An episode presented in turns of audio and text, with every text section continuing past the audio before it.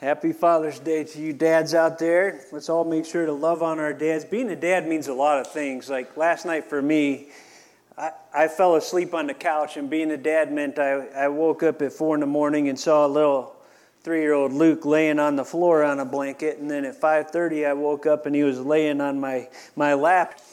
It also means video games with my older boys. I'm thankful when I was growing up, I had a pastor that, that said, Fathers spending time with their children playing video games is quality time. yes. Now, before you get all judgmental, that's not all we do. We, we play board games too. Like yesterday, we were so happy. We saw our older two boys on their own pull out Sorry, the old board game, and play it. We like to go hiking. We went kayaking this week, but, but we do like video games. I, I grew up on them. How many of you dads play video games? Let me see. Yeah, I see a couple hands willing to admit it. Some, sometimes I get pretty competitive. There's a game called Mario Kart, it's a, it's a racing game. And yesterday, the, the boys beat me a lot, but there's one track I really love. It's called Moo Moo Meadows because there's a lot of cows on that track. You got to dodge them. We did Moo Moo Meadows, and guess who won? Dad won. Because there were all these cows around and I rarely win, I got excited and I said, Yeah, boys, suck milk. and they looked at me kind of like, Did dad just say that? And I had this thought, like, maybe I should have said drink milk. I don't know, but it felt good. It felt good to finally beat my boys. But there's a thing about dads, like, especially as we get older, sometimes we get a, a, little bit out of touch with realities and, that our kids know. Like, they like to mock me when we, we play that game because I mispronounce one of the characters' names, which takes me back to my growing up years because the previous generation always did that when I was a kid. They always thought it was Super Mario. Do you know anybody? It's not Mario, it's Mario, but I was doing it with these guys. You don't know, Mario's got an arch enemy, and I call him Wario. And the boys always laugh at me like, Dad, it's not Wario, because if it was Wario, then it would be Mario. It's Wario. So I, am one of those dads that love my boys and love being involved, but I'm getting to that age where I'm not always in touch with, with the realities they deal with. But one, one thing I, I am in touch with, I may say Wario wrong, but that war at the beginning of Wario is something I am in touch with because I've been in the Word of God. I'm going to talk about war this morning. It's something I want my boys to know, I want my family to know, I want our church to know. We are in a spiritual battle. If you are a Christian, you need to, to know that as one man put it, this is, this is not a pleasure cruise we're on. We're, we are on a battleship until we reach heaven. This is war. I'm in the, the passage this week, Ephesians 6 16, where Paul says, in, in all circumstances, take up the shield of faith, with which you can extinguish all the flaming darts of the evil one, and take the helmet of salvation and the sword of the Spirit, which is the word of God. Last week, Pastor Paul did a wonderful job pointing out that we need to find our strength in the Lord. We cannot do this on our own, but the thing we can do is choose to put on the armor. And he talked about the belt of truth, the, the breastplate of righteousness, and the shoes fitted with the readiness that comes from the gospel of peace. But I want you to listen to something. Maybe, maybe you wonder, or maybe this is news that we're in a war. L- listen to these words. Is God's plan to create a new society, the church? Then those spiritual forces of wickedness will do their best to destroy it. Has God, through Jesus Christ, broken down the walls dividing human beings of different races and cultures from each other? Then the devil, through his emissaries, will strive to rebuild those walls. Does God intend his reconciled and redeemed people to live together in harmony and purity, then the powers of hell will scatter among them the seeds of discord and sin. It is with these powers that we are told to wage war. Timely, right? But you know when that was written? 1979. by Pastor John Stott. It's a spiritual war.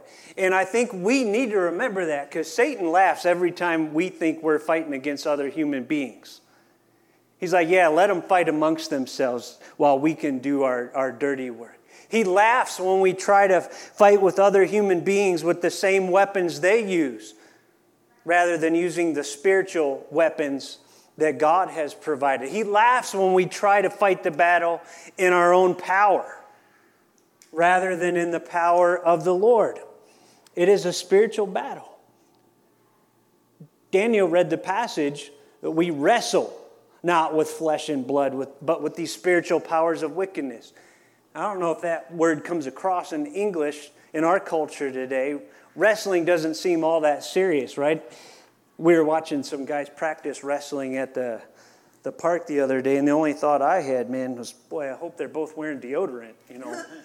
Because you're all, you're all up in there. But it doesn't seem like this life or death matter. But John MacArthur wrote long ago that sometimes in the culture Paul was writing to, a wrestling match could be fatal. If two competitors came together and wrestled, and one of them was, was able to get the shoulders of the other one down at the contest, the one who lost by having his shoulders pinned would lose but would go on with his life. But if his head was pinned to the ground, sometimes the cost was death. Wrestling was sometimes a life or death matter in the, the culture that Paul wrote to. That's why he says you need to be armored up for this hand to hand, breath to breath, in your face combat with the enemy. You got to be armored up. I don't know if we talk about that enough. We talk about a lot of other stuff. Sometimes we focus on, on weird stuff. Like I, I read a story a couple weeks ago that, that kind of made me laugh. And, and if you're conservative, it, it's on Fox News, so you know it's true. it was about these police that, that went to a nudist beach and confronted people there for not wearing masks. I thought of all the things to focus on. this, this, this is where we've come, right? But I thought about, man, don't, don't we sometimes do that in the church? We, we focus on, on silly things. And, and all the while, we're, we're, we're there totally exposed to the enemy because nobody's asking, Are you armored up today? Have you put on the armor of God for this spiritual battle that you are facing? Are you laying there totally exposed to what the enemy wants to do in your life? Paul, Paul gives us a challenge in Romans 13. 11, he says, You know the time, that the hour has come for you to wake from sleep. For salvation is nearer to us now than when we first believed. The night is far gone, the day is at hand. So then, let us cast off the works of darkness and put on the armor of light. If that was true 2,000 years ago when he wrote it, how true is it today? How true is it today? So I want to talk about three pieces you have to put on in this battle. The first one is the, the shield of faith. Some of you teens in here, who's the first movie character you think of when I talk about a shield? Captain America. He's not a teen, he's an elder, but he got it. Right? You think about that big round shield with the patriotic stripes and the star. And, and there were different kind of shields when Paul wrote. He, he was chained to a Roman soldier. He was probably familiar with the things Roman soldiers had. There was a small shield that the soldier could attach to his arm, and he could use it in hand to hand combat while he used his other arm for, for sword fighting. That is not the word that is used here. The word here is talking about a shield that was actually about four feet tall and two feet wide. And because people throughout history were smaller, what that meant was a person could could hide their whole body. And why did they need that? Because enemies would often take arrows, light them on fire, and shoot them. And they, the, the pitch that was on those arrows could spread and, and cause massive destruction, kill the soldier. So they build these huge four by two shields. They glue two pieces of wood together, cover them with leather, sometimes put iron on the edges. And what would that leather do? it would absorb the fiery dart and, and put it out. There's one ancient battle where one guy counted 220 shafts in his shield at the end of the battle. That, that led one man to say it, his shield probably looked like a roasted porcupine. this was a serious weapon you had to uh, be aware of and be, be ready for. One of the things that was really important about the shield, often guys would link up.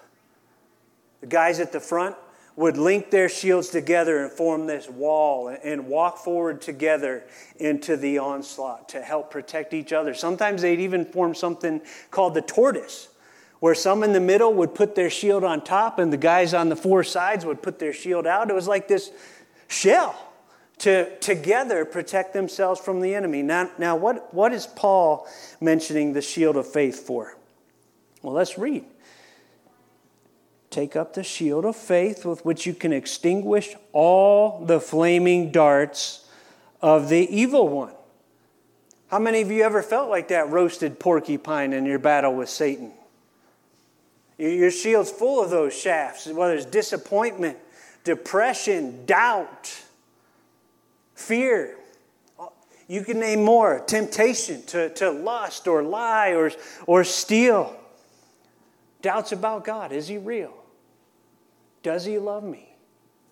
Is salvation even real? I got a friend this week that I sent a message to because two weeks ago in Ohio, his, his wife of 18 years left him by email. He got an email and she was gone. Now, I don't know the whole story, obviously, but I felt led, maybe it was because I was reading this passage this week, to write my friend. And I just said, I'm so heavy hearted for the pain that you must feel right now. I believe the enemy is barraging you right now. Now that we're two weeks after this, he's barraging you with fiery darts. He is seeking to destroy you, to burn you to the ground with discouragement, fatigue, and, and a sense of futility. And I just encourage them listen, no matter how weary your arms get, please keep on lifting that shield of faith. If you can't raise it, just, just crawl under it and lie down. God is your shield. I felt the, the need to encourage him to, to remind him of some of God's truth. Because what is faith? It's the shield of faith, right? It is trusting God and trusting his promises. And sometimes we do need to link shields together to, to make it through. So I, I reminded him of some of God's promises. I said, Listen, buddy, I'm sure of this that he who began a good work in you will bring it to completion. Because I'm sure the enemy's telling him after this, man, God, God, you're so broken, God can't use you. Lie. Lie. I told him, if God is for us, who can be against us? Because I'm sure right now he feels all. When your wife is against you, must feel like everyone is against you. Every word of God proves true, I told him. He is a shield to those who take refuge in him. God is your shield. The Lord is a God who daily bears our burdens. Another promise from Psalms. He is there with you, carrying this. He is close to the brokenhearted, and He hears their cry. I told him all this. Sometimes we need to link shields. And I want to say that especially to the young people. Like it, it, this battle is, is real. The enemy fires these darts. You may have heard of Hawk Nelson's lead singer, 20 years in a Christian band, and he recently came out and said he doesn't believe it. The, the enemy's darts had, had found its mark. There are people I went to Bible college with. One guy and his wife we hung out with. We'd have parties together. A couple years ago, came out that he at his church plant was discovered having an affair with someone was not his wife. The whole church plant crumbled. His wife was, was broken. I look at that and say, But for the grace of God, go, go I, go you. I know another guy that wrote a book about church planting. When this church next door journey started, I went to one of his conferences where he was preaching. It was a, a book called The Man, the Message, the Mission, Church Planting, and I learned so much. Recently, one of Satan's darts took hold in his life and he committed suicide. A guy that had taught so many The, the darts are real. And what I want to say to the young people in this room is expect them. Hey, just because there's darts coming, that doesn't mean, oh, I got this question, I'm out of here. That is the time above all time to say, hey, every one of us in this room has doubts sometimes. Every one of us has questions. That's when we pull together and walk together and put our shields together. And that's why Paul says, encourage one another daily. We need each other. So that's not the time to run. If you got questions, that doesn't make you a bad Christian. If you come in with a question about God, I, there was a season where I even doubted if He was real at all. If you come in with a question about God, we're not going to turn red faced and say, How dare you? We're going to say, Yeah, I know. I've been there. Let, let's process through this. Let's lift up that shield of faith. What does His Word say? And let, let's put our trust there. That shield of faith. So important. Helmet of salvation. Daryl called me out for a plaid shirt this morning. He said, Next week we're all going to wear plaid shirts. He, he knows plaid is uh, one of my favorites. So if you want to wear a plaid shirt for the party next week, we'll get a group shot. But I'm going to call him out. He was a, a professional pitcher back in the day. And I wonder how many of you would be willing to face a professional pitcher without a helmet? Sam would? he may be the only one. Why? Because one of these hit, hits your head at 90 miles an hour, it could kill you. Your brain's in here. Vitally important. You got to protect that. But you put one of these on, and, and guys go out there hopefully again someday. And they'll stand against that pitcher. If it's important in baseball, imagine in ancient warfare. There was a weapon called a broadsword that people held like a bat. It was like three or four feet long, and you swing it with two hands. If you didn't have a helmet on, archaeologists have found a guy whose skull was cloven almost in half you would never go out into that battle without the helmet. It was this iron or bronze that hid almost all of your head except for your eyes, nose, and mouth. It wrapped around the, the cheeks, even sometimes. Had a little linen inside because it was so heavy.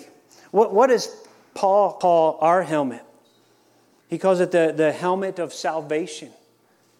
The helmet of salvation, that I am saved by grace through faith in Jesus Christ that because of his death on the cross and his resurrection, and that I have turned to him in repentance and faith, I am saved today and forever. God's going to carry this through. That's the, the helmet of salvation. Well, that's so important, right? Because what happens sometimes? If, if you're like me, doesn't Satan, the accuser, like to come to you and remind you of stupid, sinful stuff you've done in your past? Doesn't he like to bring that up and say, How could you really be a Christian when you got that in your life story? And maybe as, as a human, you start to wrestle. You put on that helmet of salvation. Ephesians 2, Paul said it this way It is by grace you have been saved through faith. That tense of that word means something happened in the past when you came to Christ. You, you repented and put your faith in his death, and what happened in the past has ongoing consequences. You got saved then, and you're still saved, and God's going to carry it on to completion. That's why 1 Thessalonians 5 calls this the hope of salvation. Not only did it really happen, and not only is it true now, God's going to finish the job. So important that you know it rests on God. Because our feelings go up and down, right? How many of you have noticed that? Some days you wake up feeling saved, like, yeah. Other days, not so much. You feel low and you wonder about things. That's why I love what one rural preacher once said. Somebody asked him, When did you get saved? He said, I got saved on Good Friday about 2,000 years ago at 3 p.m. Now, you know what he was saying, right? He had to make that personal. He had to come in faith to receive that. But he's saying it rests not, not on me, it rests on what Jesus did on that cross when he said, It is finished. Here's what I want to say when, when Satan comes and he starts bringing those accusations from your past, what you need to do is take, take that accusation and say, Yes, you're right. Walk it over to the cross. And you see this cross right here? This is where my Savior defeated you and where He paid for my sin. So, yes, you're right, I did that. But I am covered in the blood of Jesus, so get off. Get off of me. You are disarmed. You're still fighting. You're still fighting, yeah, but you've been dis- disarmed. And let me tell you something more. Let me tell you where I got this helmet of salvation. Let me tell you about my God. Paul probably had this passage in Isaiah in his mind about God. Isaiah 59 15. Truth is lacking, and he who departs from evil makes himself a prey. Timely, huh? The Lord saw it, and it displeased him that there was no justice. He saw that there was no man and wondered that there was no one to intercede. Then his own arm, God's own arm, brought him salvation, and his righteousness upheld him. He put on righteousness as a breastplate and a helmet of salvation on his head. He put on garments of vengeance for clothing and wrapped himself in zeal as a cloak. God put on the helmet of salvation, not because he needed protection, but so he could bring salvation to people. And today, for believers, he says, Here, put this on. I saw it this week.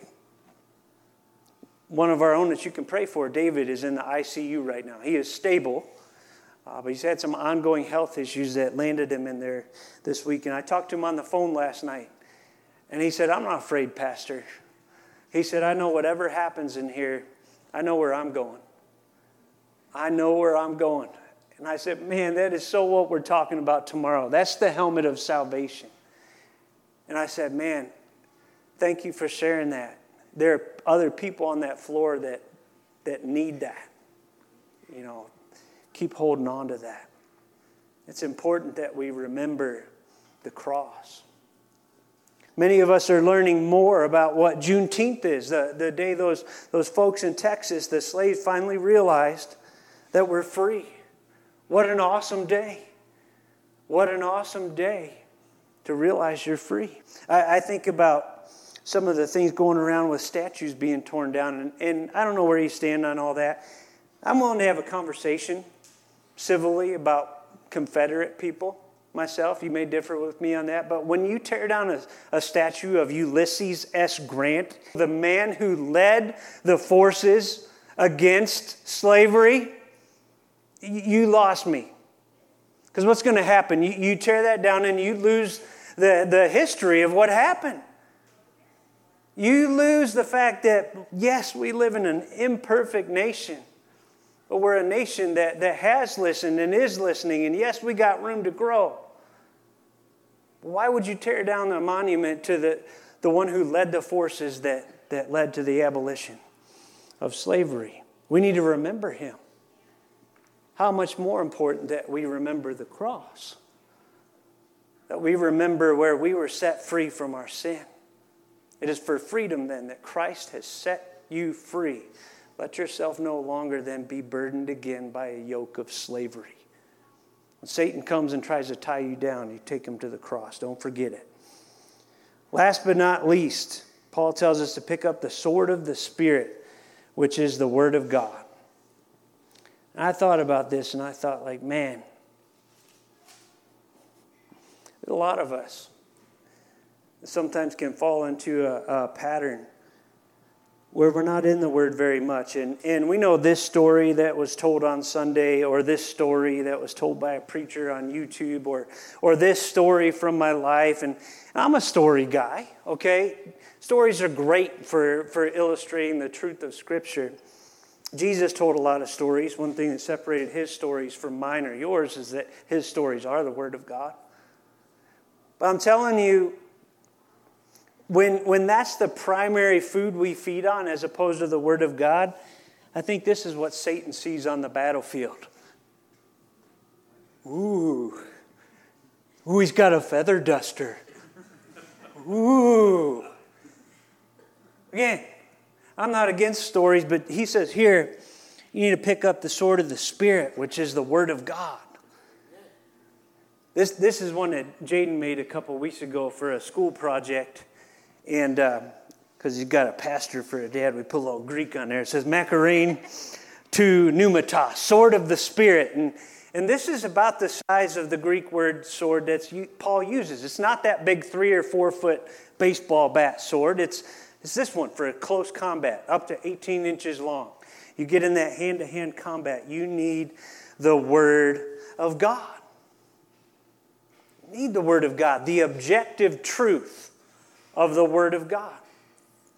I thought about it, and many have gone to the example of Jesus. After 40 days of fasting in the desert, Satan comes up. And three times, you know the story, Jesus says, It is written. It is written. And he goes back to Deuteronomy three times. It is written, and he overcomes Satan by the word of God, right? Now, I thought about why was the word of God so important there? Well, think about what Jesus was experiencing. Yes, he's fully God, but he's also a fully man. He's tempted in every way as we are, yet was without sin, right? He was in the desert. He's been fasting for 40 days. Experientially, how do you think his body is feeling right now? Weary, hot, torn down. He goes back to the objective truth of the Word of God. You know that when, when you're down. Some, some have used the, the acronym HALT hungry, angry, lonely, tired. Watch out. Watch out. Those are the moments where you find yourself susceptible. Those are the moments where you don't need to go with your feeling. We don't need to be like the guy in Christianity Today in the late 70s. There was an article about sex outside of marriage, even in the Christian church. And they interviewed a guy who had had over 50 sexual partners. And you know what he said? He said, Well, God wants us to have an abundant life. And I'm sure that extends to the sexual realm too. That was his justification. That's what happens when we're hungry, angry, lonely, tired, or just human and try to use our own logic instead of picking up the sword of the Spirit, which says, Be sanctified, be pure right? But I think about Jesus' example there, and I think how easy would it have been for any of us in that moment? I'm hungry. Satan says, Make bread. I'm not going to wait on God's timing. I can do this. Boom. I'm going to do it now. Satan says, Jump off the temple so people recognize who I am. Man, it's been a long 40 days already. It's a much longer road to the cross. That sounds pretty good. Or Satan says, Worship me, and I'll give you all the kingdoms of the world. And we look and say, man, again, that's a long road to the cross before I ascend to heaven. It's awful tempting. But Jesus didn't go with any of what he was wrestling with humanly, he went with the objective word of God. That's the same thing we need to do. This, this became apparent at our missional community a couple weeks ago. We were talking about the fact that the Christian life does have experiences with Jesus. If you've been walking with Jesus for any amount of time, you could probably think of an example or two where you have experienced the power of Jesus in your life. That's not bad. That, that's just part of the reality. We heard stories around that circle of how someone saw their spouse come to Jesus because they were, they were praying for them before they got married. Others shared other experiences. You, you've had moments like that, but we also talked about the fact that you cannot base your walk with Him on experience alone. Why? Because again, you, you have those days where you're riding high. And, and it comes easy then, but you also have those days where you're riding low. That's, that's where you need to come back to the objective truth of the sword of the Spirit, right? That's what keeps you anchored in those moments. Are you in your sword? Are you using your sword? Because one of the things I think about, we have an awesome weapon here, but if it's in the sheath, it ain't going to do any of us any good on the battlefield. And we live in a culture that is becoming more and more illiterate of what's in here. And I think about the reasons for biblical illiteracy in the church, and I don't know all of them, but I thought of a couple possibilities that I think are out there, and I've seen some. One is, especially in a new believer, there's an ignorance that, hey, I, I go to church to get that. On Sunday, I, I listen to what the pastor shares from that, and, and that's good. No, this is daily bread, okay? So there could be an ignorance. There could be among those who have heard the importance to get in here a laziness. A laziness that knows it, but just isn't willing to sacrifice the time from whatever else would have to be laid aside to get in here. If that's the case, I, I want to go on and call that, just in light of what we're talking about with a spiritual battle, it's not only lazy, it, it, it's stupid. It's stupid. If we know we're in a spiritual battle and we know this is our sword, we need to pick it up. But I also think there are some who have bought into lies that this is not understandable unless a preacher tells me what's in it. Okay, Jesus tells me that He gave us the Spirit in every believer as our teacher. Is, is He unable to teach you? Is He not powerful enough to teach you? Is He not a good enough teacher? Now, does, does God give us teachers in the church? Yes, but don't buy the lie that you cannot understand this. I, I was challenged by something. Many of you have heard of H.A. Ironside, Harry Ironside. He was a preacher in Chicago. Powerful preacher. Got a lot of great books out there, too, about the Word of God. By the time he was 14 years old, he had been through the entire Bible 14 times. 14 times by the time he was 14. I'm like, and there's some of us saying, I can't read it. Look, about five pages a day on average, and you get through this in a year. Like, man, it, it's there, it's, it's ready for the taking. Let, let's uh, take them up on it. Let's uh, get rid of this and, and pick up this. Okay. I want to close. E.K. Simpson gives us a good challenge. He says this there's, there's a holy war afoot with powers of darkness. And who so qualified to animate the host of God's elect as this scarred veteran of the cross, Jesus himself? The captain of our salvation cut his way through the hosts of hell, masked for his destruction, unaided, and his crucial victory assures that of his redeemed, clad in his own everlasting strength. I'll leave us with a verse and a chorus. Proverbs 30, verse 5. Every word of God proves true. He is a shield to those who take refuge in him. I want to close with one of my favorite choruses from Martin Luther. Many of you know he, he was at the center of the Reformation, speaking truth to the Catholic Church at the time. But did you know he, he faced an intense battle with Satan, even as he went through that? To the point where one day he actually picked up his inkwell as he was writing and, and threw it in the corner. He said things like, I spent a week at the doorway of hell. That's how he felt in the warfare he was getting from Satan. You know, he wrote, A mighty fortress is our God. And he said this in one of my favorite verses though this world with devils filled should threaten to undo us, we will not fear, for God hath willed his truth to triumph through us. The prince of darkness grim, we tremble not for him. His rage we can endure, for lo, his doom is sure. One little word shall fell him. You know the word. Jesus. Jesus. Lord, I pray that we would be a people who take this battle seriously. Uh, Lord, I, I think about the shield of faith, and I, I can't help but wonder. I, I think of my friend in Ohio, and I wonder if there are others here who this week has been a barrage from the enemy, maybe this morning. Fear, doubt, despair, temptation to hate someone or or pursue a sinful path. You know, Lord.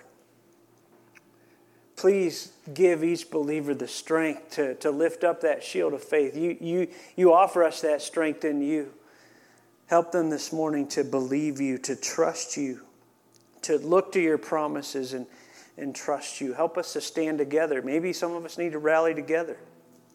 Maybe some of us need to link up shields with somebody this morning and say, I need help, I need prayer. That's what that prayer corner in the back is for.